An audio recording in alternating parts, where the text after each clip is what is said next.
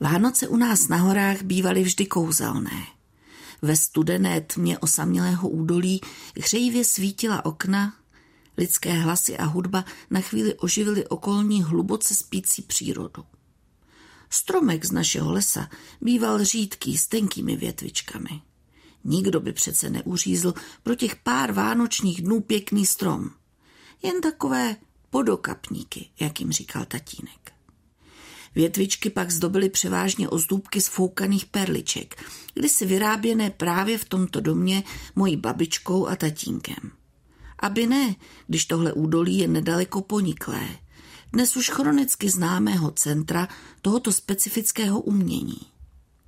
Před třemi lety se dokonce dostalo na seznam světového kulturního dědictví UNESCO.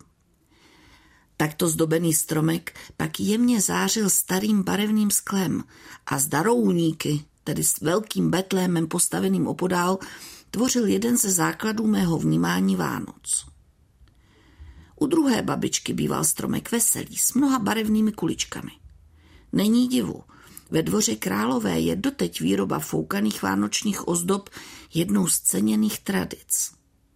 Nezůstalo však jen u tradice – jejich moderní nabídka svojí krásou a nápaditostí doslova bere dech. Moc se mi líbí jejich pravidelně prezentovaná, vkusně sladěná vánoční výzdoba.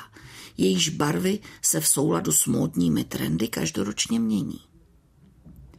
Nic z toho se však netýká našeho domácího vánočního stromku ovlivněna svým dětstvím a řekněme kulturním dědictvím, potřebuju stromek zářící všemi barvami, plný lesklých skleněných kuliček a třpitivých ozdůbek. Výsledek je spíš domácký, než moderní či elegantní. Přiznávám, že na spodních větvích dokonce bývají zavěšené stejně lesklé kuličky plastové, to kvůli mávajícím psím ocasům a nenechavým ručkám malých dětí. Někdy zatoužím po změně směrem k eleganci, ne že ne. Ale nakonec ji vlastně nikdy nechci zrealizovat. Ať se na to dívám z kterékoliv strany, vychází mi jediné. Jsem prostě taková nenapravitelná vánoční straka.